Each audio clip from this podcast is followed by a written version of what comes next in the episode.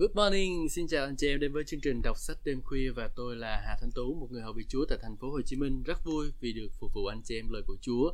Và nếu như đây là lần đầu tiên anh chị em đến với chương trình à, đọc sách đêm khuya của tôi thì à, tôi xin giới thiệu tôi là Tú ha. Và anh chị em có thể biết thêm tôi bằng cách truy cập trang web là hà thanh tú com và anh chị em thêm thông tin ở đó ha. Và rồi uh, chương trình của chúng ta sẽ là một chương trình đọc sách và chúng ta sẽ dùng để đọc những cái cuốn sách bội linh trong cái chức vụ lời được tin của chúng tôi. Và sau khi chúng ta đọc hết sách bội linh trong cái chức vụ lời được tin rồi thì chúng ta uh, sẽ chuyển sang những cái sách bội linh ở trong những cái chức vụ khác. Uh, nếu tôi liên hệ và xin bản quyền được.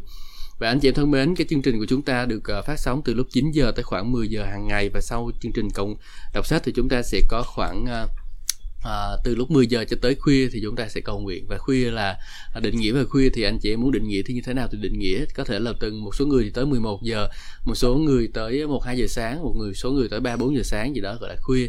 Thì uh, đó là cái sự lựa chọn của anh chị em khi anh chị em học cách để rồi cầu nguyện.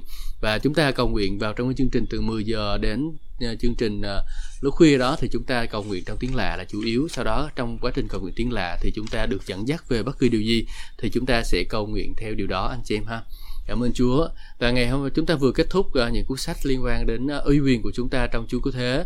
Và uh, uy quyền của kẻ tin thì tôi thấy nhận thấy rằng là một số anh chị em chúng ta vẫn còn chưa có biết uy quyền của mình trong Chúa cứu thế là gì. Cho nên là ngày hôm nay tôi sẽ đọc cuốn sách là địa vị của bạn trong Chúa cứu thế. Đây là một cuốn sách tôi đã đọc qua rồi anh chị em ha. Ừ, và tôi đã có cuốn sách này từ năm 2016 mặc dù nó đã được xuất bản trước đó rất là lâu luôn. Hallelujah. Cảm ơn Chúa uh, tôi muốn gửi lời cảm ơn đến mục sư Noa Trần và à, đã cho phép đọc cuốn sách này cũng như là đọc những cái sách vở lời đức tin để phục vụ anh chị em tốt hơn. Và rồi nếu anh chị em được phước anh chị em có thể chia sẻ chương trình này cho nhiều người được biết để họ cũng được phước ha. Và ngoài ra anh chị em có thể lên trang web lời đức tin.com anh chị em truy cập lên đó anh chị em có thể mua sách để à, về à, bổ sung nghiên cứu cho mình. Cuốn sách này à, có giá là à, tôi cũng chẳng nhớ là chắc 40 ngàn Hallelujah. Cuốn sách nói chung là sách vở của lời tin thì khá là rẻ. À, giá của nó là 50 nghìn 50 nghìn. Hallelujah. Và cuốn, cuốn sách này thì có ờ, uh, 16 chương và chúng ta sẽ đọc uh, tôi tôi nghĩ là một ngày thì chủ đọc một hai chương gì đó. Và rồi bây giờ hôm nay chúng ta sẽ đọc vào chương 1 Người mới trong Chúa Cứu Thế. Vì vậy nếu ai ở trong Chúa Cứu Thế Người ấy là một sinh vật mới. Những điều cũ đã qua đi Kìa mọi sự đều trở nên mới. Corinto Nhì chương số 5 câu số 17 Chúa Giêsu chịu đựng thống khổ khi bị đóng đinh, chịu chết, chôn và sống lại, không chỉ để giúp chúng ta một phần nào thôi. Những điều đã xảy ra trong ba ngày từ thập tự giá cho đến khi Chúa Giêsu ngự trên ngai đã biến đổi mọi sự. Mấu chốt của sự thay đổi này bắt nguồn từ Chúa cứu thế. Điều này không phải là sự kiện thứ yếu được ghi vào sử sách như là việc phát minh ra máy bay của anh em nhà Wright hay là cuộc thám hiểm vĩ đại của Lewis và Clark, nhưng đây là sự kiện chính yếu của mọi thời đại, mọi thời đại. những điều Chúa Giêsu đã làm đã thay đổi tất cả trời đất, cả vạn vật, à, thấy được lẫn không thấy được. Ngài là người sinh ra đầu nhất từ trong kẻ chết. Ngài là người đầu tiên bước vào trong lãnh địa của sự chết và khi chiến thắng nó. Chúa Giêsu chính là Thiên Chúa. Khi Chúa Giêsu sống lại từ trong kẻ chết, Ngài đã đem huyết của mình vào nơi thánh tại thiên đàng để trả giá và mang lại sự tự do đời đời cho chúng ta. Chúa Giêsu đã đem chúng ta theo với Ngài. Chúng ta có thể đi theo dấu chân của giao ước huyết để bước vào ngay chính sự hiện diện của Đức Chúa Trời. Chúng ta có cùng đặc quyền, đặc ân và lòng vững tin giống như Chúa Giêsu, cùng một quyền năng ở trong sự kiện chính yếu này, cũng ở trong phúc âm khi chúng ta tiếp nhận lời Chúa, chúng ta đang cùng dự phần đồng một quyền năng ở trong sự kiện làm thay đổi thế giới đã xảy ra cách đây 2.000 năm. Người mới trong Chúa Cứu Thế là người thay đổi thế giới. Thế giới này cứ liên tục mơ mộng viễn vông về những nam nữ siêu nhân, thần đồng, người dơi, thằng Edwin, người đàn ông 6 triệu đô la, hiệp sĩ, người khổng phu lồ ờ, Huck, uh, ờ, mỗi người trong số họ đều rất lạ lùng giữa vòng chúng ta. Nhiều câu chuyện đã được kể và những bộ phim đã được làm ra để nói về những sinh vật khác thường này. Tuy nhiên, tất cả những người Đức Chúa Trời đã tạo ra đều rất thật và diệu kỳ. Ngài đã tạo dựng nên người mới trong Chúa Cứu Thế. Đó không phải là sản phẩm được tạo ra từ trí tưởng tượng của con người. Đức Chúa Trời đã tạo nên một sinh vật mới và đó là một dấu kỳ, phép lạ trên thế gian này. phép lạ dấu kỳ trên thế gian này đó là chúng ta là một tạo vật mới của Chúa đó anh chị em ạ. Hallelujah, anh chị em có vui mừng không khi chúng ta được làm một tạo vật mới của Chúa? Ừ. Hallelujah. À, cảm ơn Chúa, chúng ta được là tạo vật. Recording in progress. Hallelujah. Cảm ơn Chúa. Recording stopped.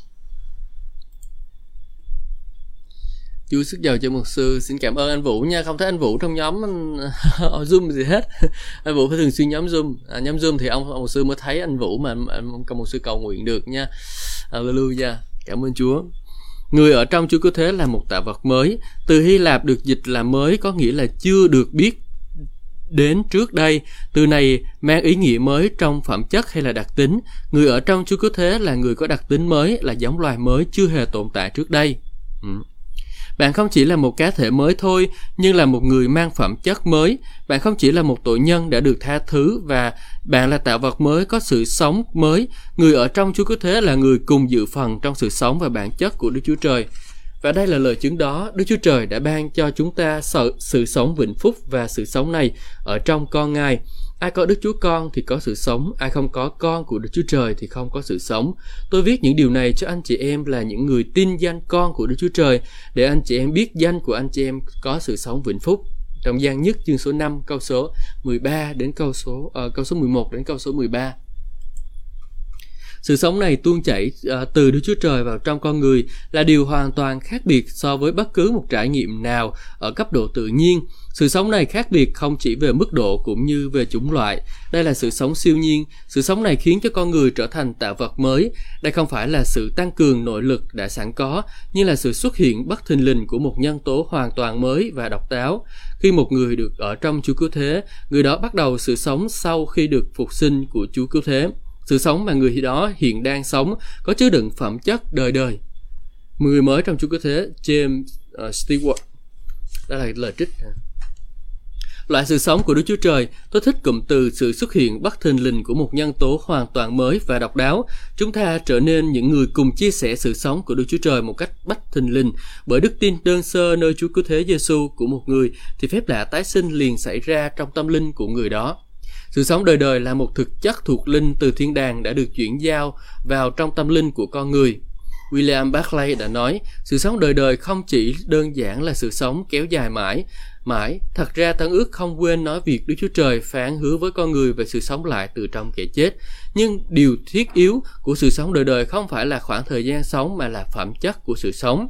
Sự sống đời đời chính là việc tiêm vào trong lĩnh vực uh, thời gian những gì thuộc về lĩnh vực đời đời đó là đem vào đời sống của một con người những điều thuộc về sự sống của Đức Chúa Trời. Điều này hơi ờ, Hallelujah cái điều này mà chúng ta phải biết được rằng đó là cái sự đóng sống đời đời đó anh chị em nó không phải là uh, sự sống đời đời không phải là cái kiểu là phải chết rồi chúng ta mới được hưởng sự sống đời đời đâu nha anh chị em. À, nhưng mà cái sự sống đời đời là chúng ta có cái sự đóng sống đó từ khi chúng ta còn đang sống trên đất này nè chúng ta đem cái sự sống đời đời cái cái cái những cái điều đời đời đó từ từ cái sự ờ, đời đời của Chúa chúng ta đem vào trong cái thực tại của mình và rồi chúng ta kinh nghiệm được cái sự ban phước của Chúa trong cái thực tại của chúng ta nó đi nói lại cũng khó hiểu đối với cái từ thực tại, nó cũng không có ít dùng ở Việt Nam ừ. Hallelujah và rồi chúng ta nói sự sống, đó là sự sống của Đức Chúa Trời có Đức Chúa Trời đã ban cho chúng ta loại sự sống mới trong Chúa Cứu Thế. Ngài đã ban cho chính chúng ta chính sự sống của Ngài. Đó cũng chính là sự sống đã khiến Chúa Giêsu sống lại từ kẻ chết. Ephesos chương số 2 câu số 4 đến câu số 6. Ngài đã ban cho chúng ta sự sống đời đời. Đức Chúa Trời muốn chúng ta biết rằng chúng ta hiện đang có sự sống đời đời. Chúng ta không phải đang cố gắng để nhận được hay là sẽ nhận được vào một ngày nào đó thích hợp trong tương lai. Chúng ta biết rằng mình hiện đang sở hữu loại sự sống đời đời. Sự ban cho của Đức Chúa Trời là sự sống đời đời. Roma chương số 6 câu số 23 quả là món quà lớn lao mà Chúa Đức Chúa Trời đã ban cho chúng ta trong Chúa Cứu Thế. Từ ngữ Hy, tiếng Hy Lạp trong Tân ước khi nói về sự sống hay là sự sống đời đời đó là Zoe. Mục đích chính yếu mà Chúa Giêsu đã đến là đem lại sự sống này. Chúa Giêsu phán, ta đã đến để chiên được sống và sống sung mãn như trong văn chương số 10 câu số 10. Sự sống này là một loại thực chất thuộc linh chảy ra từ ngai của Đức Chúa Trời tại thiên đàng. Nó giống tuôn chảy giống như là một dòng sông trong văn chương số 7 câu số 37 đến câu số 39. Đức Chúa Trời cùng tuôn chảy chung với sự sống này. Bạn và tôi có thể có sự sống này tuôn chảy bên trong chúng ta càng ngày càng nhiều hơn. Chúng ta có thể tiếp nhận được à, lượng sự sống này gia tăng liên tục khi được đổ đầy bởi đức lời Đức Chúa Trời và Đức Thánh Linh.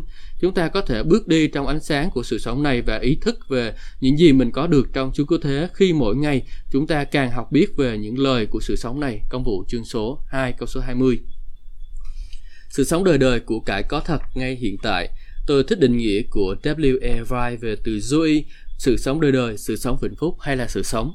Sự sống giống như là một nguyên tắc sự sống mang ý nghĩa tuyệt đối. Đây là sự sống mà Đức Chúa Cha đã có trong chính Ngài, và Ngài đã ban sự sống đó cho Đức Chúa Con khi nhập thể, để Đức Chúa Con cũng có trong chính Ngài. Giăng chương số 5 câu số 26.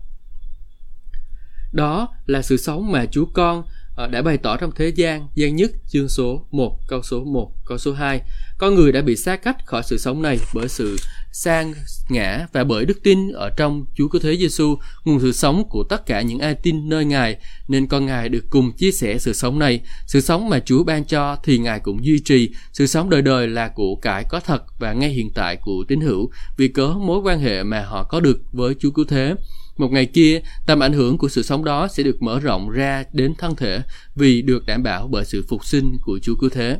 Ừ. Tức là cái sự sống uh, sự sống mà Chúa ban cho chúng ta thì nó đã ở trong đời sống của chúng ta rồi anh chị em và đó là cái sự cái củ cải thật mà Chúa dành cho đời sống của mình. Vì tín hữu có mối quan hệ với Đức Chúa Chúa Giêsu. Chúng ta ở trong Chúa Giêsu, Chúa Giêsu có sự sống đời đời nên trong chúng ta cũng có sự sống đời đời anh chị em ha. Hallelujah.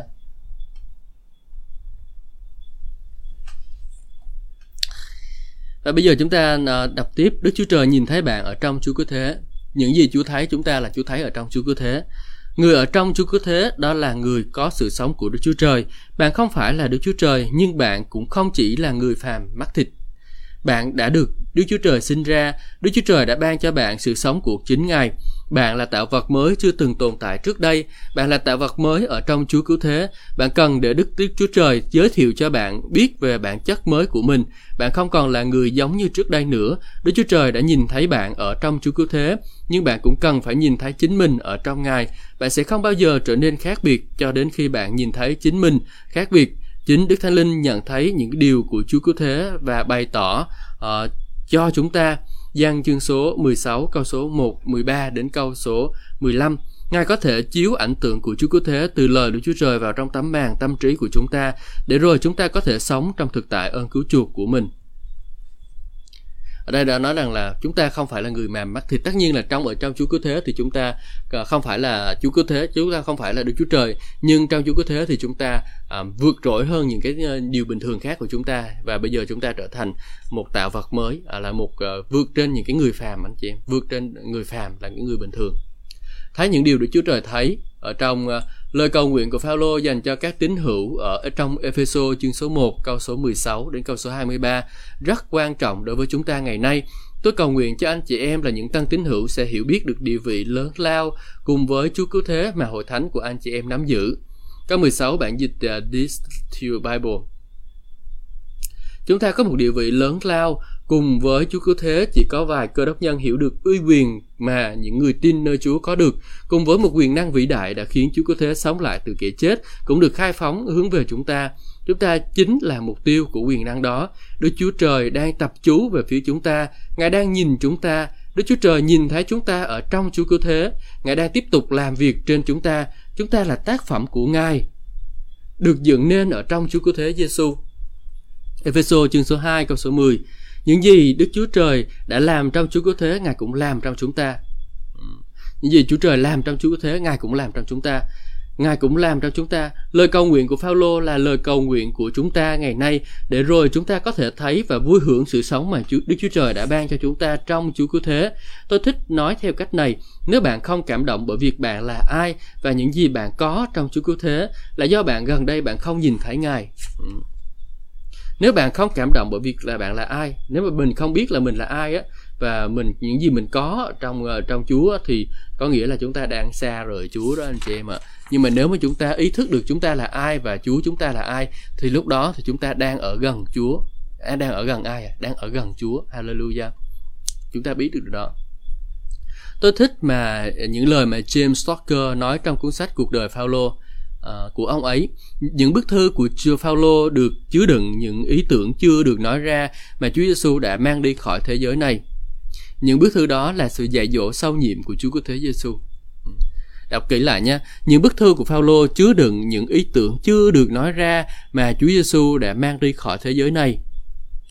Hallelujah. Cảm ơn Chúa có những cái lẽ thật chưa được nói ra Chúa Giêsu chưa được nói ra vì có nói ra lúc đó chúng ta cũng không có hiểu được nhưng mà khi Chúa Giêsu đi rồi thì Chúa chúng Chúa Giêsu ban cho chúng ta sự hiểu biết để rồi chúng ta có thể hiểu điều đó ha những thư tín là bức thư được viết ra dành cho hội thánh ngày nay. Những bức thư này chứa đựng những ý tưởng mà Chúa Giêsu hiện đang suy nghĩ. Chúng ta cần phải nghiên cứu những thư tín này để tăng trưởng trong Chúa cứu thế. Trong Corinto nhì chương số 12 câu số 2, sứ đồ Phaolô nhắc đến chính là chính ông đó là người ở trong Chúa cứu thế. Ông không thể nói là lúc đó ông ở trong thân xác hay là ở ngoài thân xác. Phaolô đã được đem đến tận trời thứ ba. Người ở trong Chúa cứu thế, tức là Phaolô không chỉ ở trong thế giới này nhưng cũng được lên đến thiên đàng. Alleluia.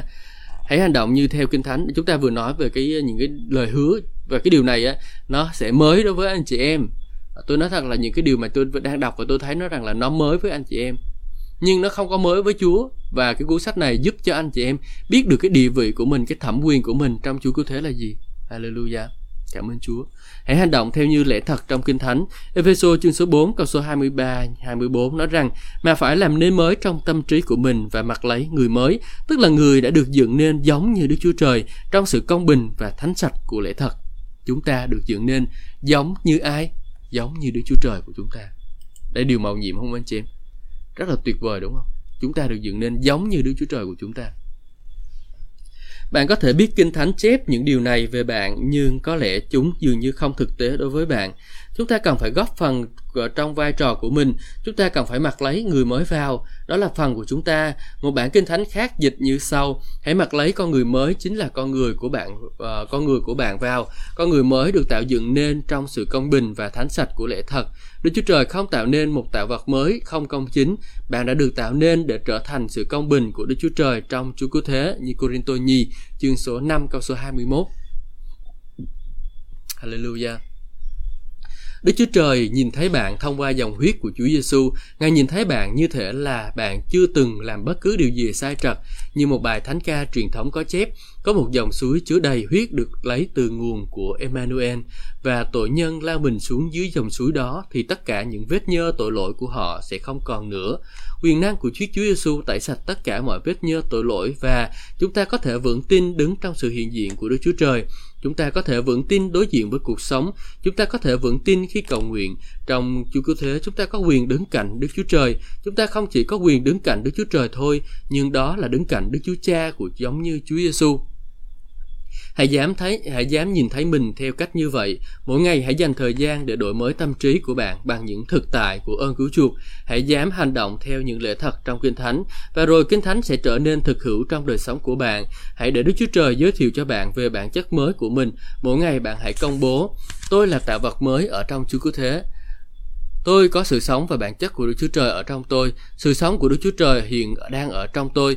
Tôi biết rằng tôi có sự sống đời đời. Luật của Thánh Linh sự sống trong Chúa Cứu Thế Giêsu đã giải phóng tôi ra khỏi luật của sự tội và sự chết. Trong Chúa Cứu Thế tôi được cứu chuộc, được phước và được đắc thắng. Tôi là sự công bình của Đức Chúa Trời trong Chúa Cứu Thế. Trong Chúa Cứu Thế, tôi đã được giải cứu khỏi quyền lực của bóng tối và được chuyển qua vương quốc của con Đức Chúa Trời. Trong Chúa Cứu Thế, tôi được cứu chuộc nhờ huyết của Ngài và được tha thứ tội lỗi. Hallelujah. Chúng ta cần phải xác định cái địa vị của mình trong Chúa cứu thế là gì anh chị em, trong Chúa là gì. Bởi vì sao? Bởi vì chúng ta đôi khi trong đời sống của chúng ta khi bước đường chúng ta đi theo Chúa, chúng ta thấy mình thất bại. Chúng ta thấy mình à, không có làm được điều này, điều kia anh chị em. Và thực sự là chúng ta có làm như vậy đó anh chị em ạ. À cho nên là việc của mình cần làm đó là gì? Mình cần phải theo chúa. Mình cần phải theo chúa và mình cần phải ý thức được rằng bây giờ mình là một tạo vật mới rồi, mình phải ở trong chúa rồi. Mình không còn là cái con người cũ kỹ ngày xưa thất bại, ốm đau bệnh tật nữa đâu, anh chị em. Nhưng mà bây giờ chúng ta là một con người mới rồi, một tạo vật mới của chúa rồi. Và mình cần phải làm gì? Mình cần phải đứng vào trong cái địa vị đó chúa dành cho mình. Và rồi mình phải chiến thắng. Hà rồi mình kính thánh, kinh nghiệm được sự sống của chúa dành cho đời sống của mình và chống trả lại ma quỷ, anh chị em nếu mà mình không chống trả lại ma quỷ thì làm sao mà nó lìa xa mình được đúng không Kinh Thánh nói rằng hãy đến gần Đức Chúa Trời và chống trả ma quỷ. Chúng ta phải đến gần Đức Chúa Trời, chúng ta phải để lời Chúa ở trong mình và rồi chúng ta sẽ chống lại trả lại ma quỷ. Bây giờ chúng ta sẽ sang chương 2 của cuốn sách là địa vị của bạn trong Chúa Cứu Thế và hiểu được đặc tính và cơ nghiệp của bạn ở trong Ngài. Hiểu được đặc tính và cơ nghiệp của bạn ở trong Ngài. Ừ. Tôi cũng khá là suy nghĩ rằng là một số anh chị em mà không thích nghe tôi đọc sách thì uh, nhưng mà thực ra là tôi cũng thích là đọc sách. À, và thực ra thực ra khi mà đọc cho anh chị em thì chính tôi là người được phước trước tiên. À, rồi anh chị em là người được phước được sau ha. Nhưng mà những cái người nghe tôi đọc sách và những người để những cái lời trong cuốn sách này để thấm vào trong đời sống của anh chị em á hãy cứ nghe đi cứ nghe đi và để lời của Chúa thấm vào trong đời sống của anh chị em thì anh chị em sẽ kinh nghiệm được một sự tươi mới trong cái quá trình bước đi theo Chúa. Hallelujah. Và rồi anh chị em sẽ thấy rằng là đời sống của mình ngày ngày ngày hàng ngày hàng ngày nó tăng trưởng tăng trưởng tăng trưởng. Ngày xưa ngày xưa chương 2 Ai cũng thích những câu chuyện hấp dẫn bắt đầu bằng cụm từ ngày xưa, ngày xưa. Truyền kể về Chúa Giêsu là câu chuyện hấp dẫn nhất từ trước đến nay. Đây không phải là chuyện có được do trí tưởng tượng của con người, nhưng là câu chuyện có thật đã thay đổi thế giới trong suốt mấy ngàn năm qua. Câu chuyện về Chúa Giêsu được kể ra trên hơn một ngàn ngôn ngữ dành cho hàng triệu người nghe, bao gồm cả già, trẻ, lớn, bé trên khắp thế giới và hiện nay vẫn còn đem lại sự thay đổi cho nhiều cuộc đời một ngày nọ, khi tôi nghiên cứu cứu thư Hebrew đoạn 9 và đoạn 10, cụm từ một lần đủ cả đã nổi bật lên thật rõ ràng. Tôi bắt đầu nhìn thấy kế hoạch cứu chuộc của Đức Chúa Trời trong Chúa Cứu Thế và thể nào sự khôn ngoan cùng quyền năng của Đức Chúa Trời vô cùng hiệu nghiệm, một lần đủ cả, trả giá để đem lại sự tự do cho chúng ta. Hebrew chương số 9 câu số 12 nói rằng Ngài không dùng huyết của dê đực hay là bò con như dùng huyết của chính Ngài mà bước vào nơi chí thánh một lần đủ cả và được chuộc tội đời đời. Chúa cứ thế đi vào nơi chí thánh một lần đủ cả, sinh tế của Ngài mang vào là chính huyết của mình, nhờ huyết ấy Ngài giải thoát chúng ta đời đời khỏi tội lỗi. Một lần chỉ cần có thế thôi. Những gì Chúa Giêsu đã làm cho chúng ta trong sự chết, sự chôn và sự sống lại của Ngài chỉ là một lần. Ngài đã đổ huyết Ngài một lần, Ngài đã trả giá để đem lại sự tự do cho chúng ta một lần, Ngài đã từ bỏ và hủy bỏ tội lỗi một lần, Ngài đã đánh bại và trút phế Satan một lần đủ cả, một lần cho tất cả nhân loại. Một lần để chữa trị mọi căn bệnh, một lần để mọi phước hạnh từ thiên đàng trở thành qua chúng ta. Bất cứ khi nào bạn đối diện với những thách thức, hãy nhớ câu chuyện này và hãy nhắc lại. Ngày xưa, ngày xưa, khi Satan chống lại bạn, bạn chỉ cần đem câu chuyện này ra và kể ngày xưa, ngày xưa và nó sẽ lìa khỏi bạn ngày xưa ngày xưa Satan mày đã bị thua trên thập tự giá à, mày đã bị đánh bại rồi. Hallelujah. Mình kể cho nó nghe câu chuyện đó đi anh chị em. Ừ. Chúng ta là những tín hữu có thể nắm lấy lời Đức Chúa Trời và kể cho ma quỷ nghe câu chuyện này để ru ngủ nó. Hãy nói hỡi ma quỷ ngày xưa ngày xưa, Chúa Giêsu đã đánh bại mày hết hết đến đời đời. Hãy giảng dị nói ra lời Đức Chúa Trời ru ngủ ma quỷ. Hallelujah. Những gì Chúa Giêsu đã làm cho chúng ta trong sự chết sự chôn của Ngài và sống lại của Ngài, Ngài chỉ làm một lần và chúng ta phải kể lại cho ma quỷ nhắc lại cho nó nhớ cái thất bại của nó trên thập tự giá của Chúa Giêsu. Chúa Giêsu đã chiến thắng nó trên thập tự giá và qua thập tự giá Chúa đã đánh bại nó. Nó bị tước đi tất cả mọi quyền lực giống như là bây giờ uh, bây giờ chúng ta thấy chiến tranh Afghanistan đó và bị mất hết quyền lực và Chúa cứ thế đã hy sinh một lần để xóa bỏ tội lỗi của nhiều người. Ngài sẽ xuất hiện lần thứ nhì không phải để gánh tội lỗi nữa, nhưng để cứu rỗi những người trong đợi Ngài. Hebrew chương số 9 câu số 28. Theo ý định ấy, chúng ta được thánh hóa nhờ sự dâng hiến thân thể của Chúa Cứu Thế Giêsu một lần đầy đủ tất cả. Hebrew chương số 10 câu số 10. Vì dân một tế lễ duy nhất, Ngài làm hoàn hảo, vĩnh viễn những người được thánh hóa. Khi nhìn xem những cái câu kinh thánh này chúng ta thấy rằng Chúa Giêsu đã bãi bỏ và hủy bỏ tội lỗi một lần đầy đủ tất cả cho mọi người. Đức Thánh Linh cứ liên tục nhấn mạnh từ một lần. Chúng ta cần phải biết rõ về câu chuyện này. Đó là câu chuyện về sự Giáng sinh, phục sinh, lễ ngũ tuần, trời và đất. Cả thiên sứ lẫn quỷ sứ đều biết rõ câu chuyện này. Câu chuyện về dòng huyết của Chúa Giêsu là một sự kiện đã được thiết lập trong suốt cõi đời đời. Hallelujah. Hãy nhớ nha anh chị em, một lần đủ cả. Chúa Giêsu lên thập tự giá một lần đủ cả và ma quỷ lúc đó là thua thất bại rồi. Ừ. Một ngày mới đầy vĩ đại, từ khác trong thư Hebrew trở nên nổi bật đối với tôi, đó là từ dạng dĩ, hay còn gọi là vững tâm, vững lòng, mạnh dạng. Dòng huyết của Chúa Giêsu đã đem lại cho chúng ta lòng dạng dĩ và vững tin rất lớn. Vậy thưa anh chị em, vì chúng ta vững tâm bước vào nơi chí thánh nhờ huyết của Đức Chúa Giêsu, Hebrew chương số 10 câu số 19, và chúng ta hãy vững lòng đến gần ngai ăn sủng, Hebrew chương số 4 câu số 6, nên chúng ta mạnh dạn nói, Chúa phù hộ tôi, Hebrew chương số 13 câu số 6. Một số bản dịch khác đã dịch chữ là dạng dĩ trong Hebrew chương số 10 câu số 19, đó là tự do để nói thẳng, nói thật, Dòng huyết của Chúa Giêsu đã đem lại cho chúng ta lòng dạng dĩ và vững tin rất lớn là tín hữu chúng ta cần thực thi quyền để tự do để nói thẳng, nói thật của mình về dòng huyết của Chúa Giêsu và về việc chúng ta là ai ở trong Chúa Cứu Thế. Thay vì trở thành nạn nhân cho những nghịch cảnh xung quanh, chúng ta cần trở thành người xoay chuyển tình thế. Được không anh chị em? Chúng ta phải là người thay chuyển tình thế thay vì chúng ta uh, tự nhận rằng là tôi là kẻ thất bại, tôi là kẻ không xứng đáng, tôi là kẻ thế này, tôi là kẻ thế thế kia thì lúc đó chúng ta cần phải uh, thay đổi suy nghĩ của mình. Chúng ta cần phải ý thức rằng một cách giản dị rằng bây giờ tôi là một tạo vật mới tôi xứng đáng để nhận được những điều từ vương quốc của Đức Chúa Trời và tôi xứng đáng để được phước của nơi Chúa. Ừ. mình hãy nói thẳng ra mình hãy nói cho ma quỷ biết và mình hãy giản dị công bố cái địa vị của mình trong Chúa là gì. Anh chị em không còn là kẻ thất bại nữa đâu. Anh chị em không còn phải là người một thất bại nữa. Bây giờ anh chị em là người người chiến thắng ở trong Chúa và anh chị em còn hơn là người chiến thắng nữa. Giống như Chúa Giêsu của chúng ta. Chương thứ ba được ghép vào trong Chúa Cứu Thế. Nếu bạn không cảm động bởi việc bạn là ai trong Chúa Cứu Thế là do bạn gần đây không nhìn thấy Ngài. Bốn từ trong Chúa Cứu Thế là những từ quan trọng nhất được sứ đồ Phaolô dùng trong Tân Ước. As God done đã nói thế này, Bốn chữ trong Chúa Cứu Thế đem đến cho chúng ta sự hiểu biết sâu sắc về phương cách cứu rỗi thiên thượng. Bốn từ này mở ra cho chúng ta thấy những sự mâu nhiệm và những bí mật đã được giấu kín trải qua các thời kỳ cùng các thế hệ. Đây là những chữ chìa khóa mở ra những bí mật của phúc âm. Chúng ta đều được ở trong Chúa Cứu Thế có hơn 130 câu kinh thánh có sử dụng cụm từ trong Chúa Cứu Thế, trong Đấng Christ và trong Ngài. Ừ. Vậy những cụm từ này có nghĩa là gì? À, chúng ta hiểu biết được rằng là chúng ta là những người mới ở trong Chúa Cứu Thế anh chị em. Vậy nếu ai được ghép vào trong Chúa Cứu Thế, tức là đấng Messiah, thì người đó là một tạo vật mới hoàn toàn. Tình trạng thuộc linh và đạo đức xưa cũ đã qua đi, kia mọi điều đã tươi mới đã đến. Corinto nhì chương số 15 câu số 17 bản dịch Amplify. Tôi sống trong một vùng có nhiều cây giống được ương trần, trồng. Những khu vườn ươm ở đây có hàng triệu hàng triệu cây được chở đi trên khắp nước Mỹ. Một điều tôi học được từ những khu vườn ươm ở đây là về tiến trình ghép cây.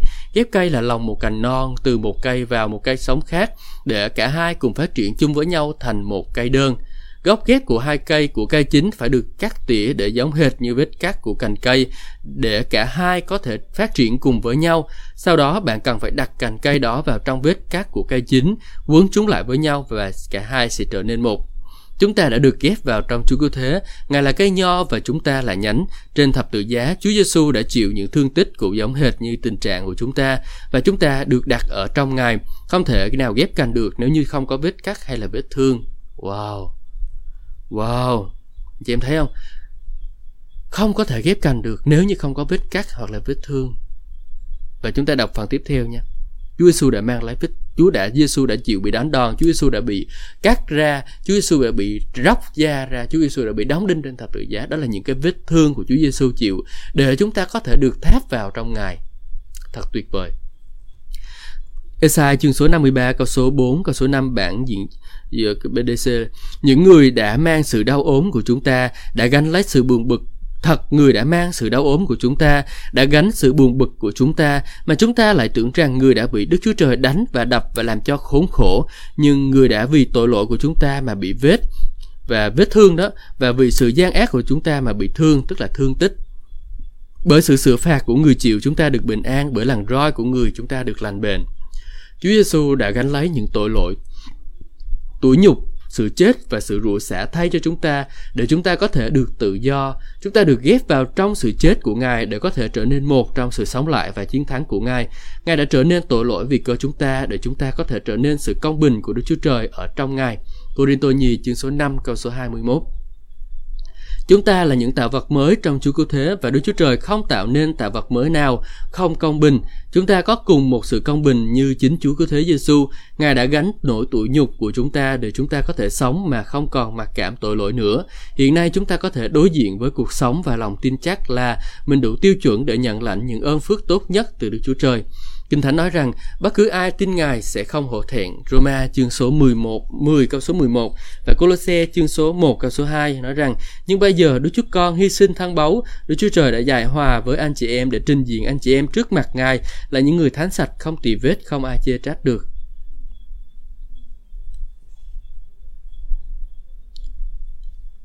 Hallelujah. Và chúng ta anh chị em thấy không? Chúa Giêsu đã bị đánh đòn, róc thịt của Chúa Giêsu đã bị róc ra, rồi những cái làn đòn của Chúa Giêsu chịu để làm chi? Để rồi chúng ta có thể được tháp vào với Ngài giống một cái cây đó, cái cây mẹ phải bị róc ra để rồi cái cây con có thể được tháp vào anh chị em. Và Chúa Giêsu đã chịu điều đó. Rất cảm ơn Chúa luôn đúng không anh chị em ạ? Chúng ta rất là cảm ơn điều đó. Và um, Chúa Giêsu bởi vì đó chúng ta Chúa Giêsu đã trở nên tội lỗi vì chúng ta đã chịu bị thương vì chúng ta. Đấy là Chúa Giêsu không phải bị chết đâu anh chị em, nhưng mà Chúa Giêsu ngài đã hy sinh chính bản thân của ngài để rồi chết thay tội lỗi của chúng ta, để rồi chúng ta có thể được ghép vào trong ngài. Nếu như không có Chúa Giêsu chúng ta không thể được ghép. Và bây giờ chúng ta khi mà chúng ta đã ở trong Chúa Giêsu rồi thì chúng ta không còn là con người cũ của mình đâu anh chị mà. Đừng có nghĩ rằng là mình là con người cũ nữa, một con người thất bại, một con người nghiện ngập, một con người thèm uh, chè chén say xưa, một con người uh, yếu đuối như ngày xưa nữa. Bây giờ chúng ta đã ở trong Chúa rồi, chúng ta có một sự công bình Chúa ban cho chúng ta rồi. Cho nên là mày hãy mạnh mẽ, hãy dạng dĩ, hãy bước đi trong đức tin để rồi anh chị em chúng ta kinh nghiệm được những cái phước hạnh lớn hơn từ nơi Chúa được không? Ừ. Bây giờ chúng ta sẽ đọc tiếp đời sống tự do khỏi sự tủi nhục. Tủi nhục đó là nguyên nhân chính đem đến hầu hết những ám ảnh, lối sống sai trật và gây ra những rắc rối trong mà con người từng biết. Tủi nhục đọc lại là nguyên nhân chính đem đến hầu hết những ám ảnh nè những lối sống sai trật nè và gây ra những rắc rối mà người ta đã từng biết. Tuổi nhục gọi là cội rễ của tất cả những chứng nghiện. Chúng ta thấy mình thiếu thốn chúng ta thấy mình yếu đuối chúng ta thấy không mình không xứng đáng cho nên mình bắt đầu tìm thấy tìm kiếm những cái điều mà mình cảm thấy che giấu mình ẩn mình đi được ở trong đó. Thì đó là cái nguyên nhân. Nhưng mà bây giờ mình không còn ở trong cái sự tủi nhục đó nữa nha anh chị em. Nó có thể được uh, quên đi và che giấu hay là che đậy nhưng tủi nhục vẫn còn đó và nó còn điều khiển cách cư xử của một người. Đôi khi tủi nhục xuất hiện trước trong một số trường hợp khác chứng nguyện xuất hiện trước. Bất cứ khi nào chúng ta bắt gặp một hai điều này chúng ta luôn tìm thấy điều còn lại. Tủi nhục và chứng nghiện luôn đi chung với nhau. The Complete Life of College đó là bộ bách khoa toàn thư về cuộc sống.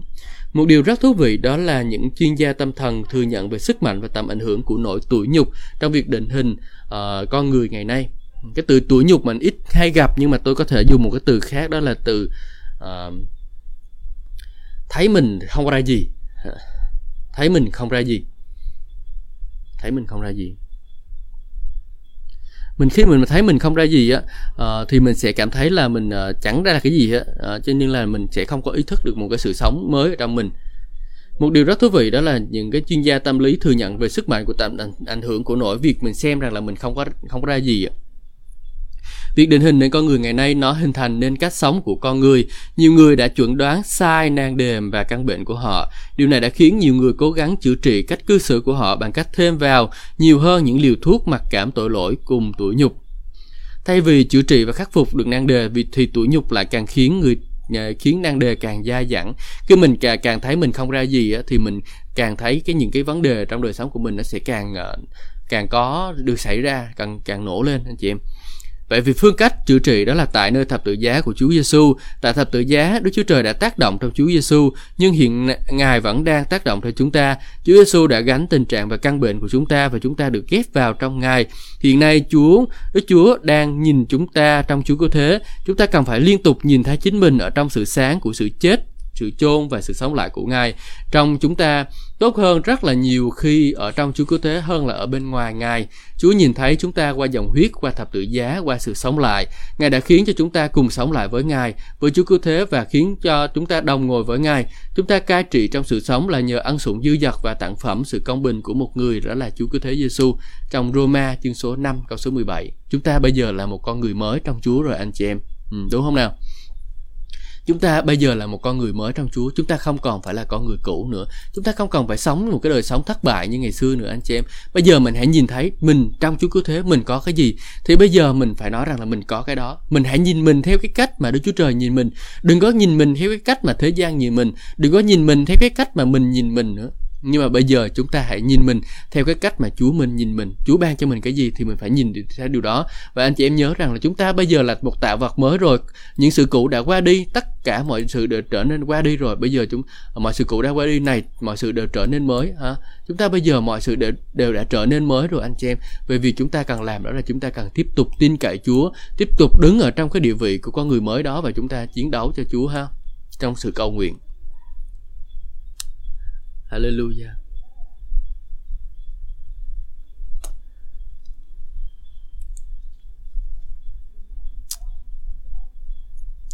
Ơn công chính, sự khải thị và thôi thúc. Điều quan trọng chúng ta cần hiểu được đó là phúc âm của Chúa Cứu Thế là khải thị về ơn công chính. Hiểu biết về ơn công chính là nền tảng của cơ đốc giáo. Hiểu biết về ơn công chính giúp chúng ta có khả năng để đắc thắng trong cuộc chiến đức tin. Những bức thư của sứ đồ Phaolô giúp chúng ta hiểu được ơn công chính là sự ban cho nhưng không. Những bức thư của ông cũng giúp chúng ta hiểu được về chính mình ở trong Chúa Cứu Thế. Ơn công chính đem đến cho chúng ta quyền để cùng đứng với Đức Chúa Trời. Ơn công chính giải phóng chúng ta ra khỏi ý thức về tội lỗi và sự xem mình không ra gì. Kể từ khi chúng ta được tự do khỏi sức mạnh thôi thúc của mặc cảm thì chúng ta đang ở dưới quyền năng và thôi thúc mới của ơn công chính. Quyền năng của ơn công chính là khi được khải thị về tất cả những chiến thắng thực sự giành được, chúng ta không còn bị ám ảnh bởi những ý thức về việc mình không xứng đáng hay là thấp kém nữa. Đức Chúa Trời đã ban cho chúng ta ơn công chính hạng nhất trong Chúa cứu thế. À, hạng nhất anh chị em nhé.